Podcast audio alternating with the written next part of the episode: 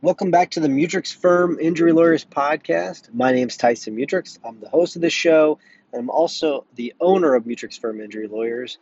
This podcast is bite sized for a reason, small segments. We make these for our current clients and then also for people that are going through their injury case on their own, or maybe you've got another lawyer and you want another you want a better idea of how the process works. So, what we're going to do is talk, to talk about today is what happens if the other driver, so let's say this is a car crash, what happens if the other driver doesn't have auto insurance? So, sometimes it's obvious if they have insurance, sometimes it's not. Uh, if you're hit by a commercial truck, let's say you're you're you're hit by a truck that's owned by McDonald's and it says McDonald's on the side, you better believe that truck is insured. And even even if they're not, um, they're going to have some money to back it up. So it's, it's not a big issue. The, the big issue comes, though, whenever you're hit by an individual and you're not sure if they have insurance. The police report may ask them for their insurance card, they may give a fake one. Um, they, they may say that they don't have one on them, but they do have insurance. So it's not always readily obvious as to whether or not they have insurance. And so let, us sort of skip all of that, and, and we, we've determined that the the driver does not have insurance. Okay, so we've we've gone through, done all the checks on our end, gotten the police report, done what we could to try to find out what happens then at that point. Well, uh, what we will do initially, just to confirm that they don't have insurance, is we will send that driver a letter. All right, we're going to send a letter. We this is after we've already tried to do a bunch of other research, but we will send them a letter saying, "Listen, we're going to contact the state of Missouri in 10 days if you don't respond with your insurance information." Um, and that's that's usually, and we also put in the letter um, that hey, they're going to suspend your license. The state of Missouri is going to suspend your license if you don't provide that to us. And that's usually a pretty good way of getting their information if they if they actually do have insurance because sometimes people will just refuse to give it. Now that's a violation of the law whenever they cause a crash but still people still people will violate it uh, and, and some people just don't care. It's just the it's just the fact. So if they don't respond or if they call us and say listen i don't have insurance typically what our next step is if if the client gives us the go ahead is we will send a letter to the state of Missouri with the police report, with the facts of what happened, with our client's injuries, and we'll let the Department of Revenue for the state of Missouri know that our client was in a crash, the other driver, driver didn't have insurance, uh, and we want some, something done about it. What the state of Missouri will do is they will suspend that driver's driver's license until they pay back what they owe you. Now, where that's valuable is, is if let's say you only have liability insurance on your auto policy, because we talked about uninsured motorists in another policy, but we're going to get to more of that in a second. But let's say you have only have liability coverage, and so you're you're left with the bill for those repair costs, or let's say you it's total and you have to get a new one.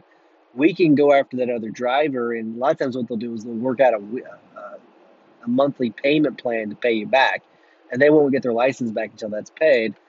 I'll also say this though if the driver does not have auto insurance, it's highly likely they're not going to have any money to pay you back, anyways. But it's something we do just to try to get you some money back. Um, it doesn't always work, sometimes it does. It just depends on that driver. And a lot of people, I mean, there are some people that just they feel really bad, and so they'll they'll they'll do what they can to pay you back, even if it's just a fraction of what they owe you, they'll at least try. So it just depends. So let's talk about the injury stuff now, though. Let's say that the other driver doesn't have auto insurance, but you do.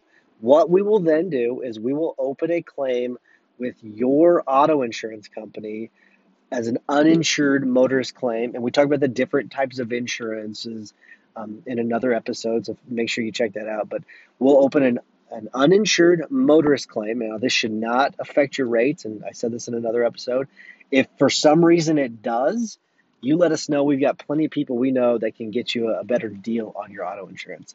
Another uh, thing that we'll do is we'll open a medical payments claim if you have that on your policy, and that's just another way for you to get some money on your on your injury case to pay you back for your medical bills and pay for your injuries. So that's an easy way of doing it. So don't worry if the if you if you, the other driver does not have auto insurance because we can still get, get you compensated for your injuries and pain and suffering. It's not just for your medical bills. That's your auto insurance through the uninsured motorist claim pays for pain and suffering as well. It's just like the other driver had insurance, only it's through your insurance company. And sometimes you have better insurance, so it's it's sometimes uh, it's a it's a win for you. It's much better because you would have better insurance than that other person otherwise would have had. So it's actually a, a, a pretty good thing for you. Um, so you're protected on on your end. And let's say that we actually had to sue, and I'm going to go a little bit advanced because most of these are going to be pre-litigation stuff. Um, we'll we'll talk about litigation in later episodes, but um, if, for example, we have to sue though, the the to, to get you more money because let's say the insurance company's not offering what we think the case is worth because a lot of times they will lowball you too. It's unfair because it's your insurance, but a lot of times they will lowball you because no matter what, they're only going to have to pay the policy. They're they're never going to have to pay you more than what that policy is because Missouri, there is no bad faith claim for uh, for first party claims. That and first party means your insurance. There's bad faith for other, and I talk about bad faith in another episode. But um, there's not a lot of teeth in any statutes for the vexatious refusal cases.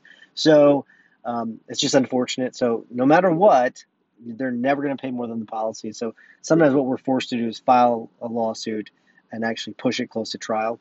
Uh, but when we do that, if we actually have to sue your insurance companies, what we'll usually do is add the other driver to the lawsuit, um, just just to put them on the hook as well.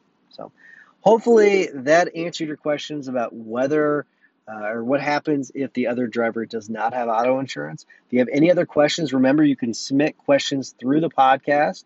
Um, there's a link in the show notes where you can do that. You can also give our uh, office a call, 888 550 4026. Check us out. Check us out on our YouTube channel. We have lots of questions there. Uh, or check out our website, TysonMutrux.com. Thanks a lot. Uh, be great out there. Things are going to be okay. And if you need anything, let us know. We'll, we'll be happy to help you out. Make it a great day. We'll see you.